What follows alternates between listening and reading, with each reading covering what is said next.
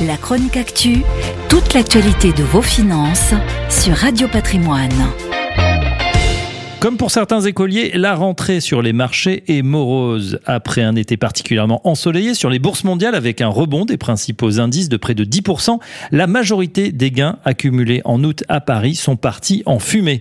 C'est en fait l'ensemble des bourses européennes qui finissent les vacances dans le rouge. Sur le mois écoulé, l'indice parisien a perdu 5% et le stock 600 pan-européen 5,3%. L'humeur maussade n'est pas près de disparaître. C'est le discours très ferme du président de la Réserve fédérale américaine qui a mis le feu aux poudres et amorcé la dégringolade alors qu'un apaisement sur le rythme du resserrement monétaire était anticipé par les investisseurs, Jerome Powell a pris tout le monde à contre-pied en indiquant vouloir poursuivre, voire accentuer les remontées de taux pour contrer une inflation galopante. Or, ce n'est plus seulement l'ampleur du mouvement de hausse des taux jugé nécessaire pour faire rentrer le mauvais génie de l'inflation dans sa boîte qui fait peur, les opérateurs de marché s'inquiètent désormais sur la capacité du remède à guérir le mal.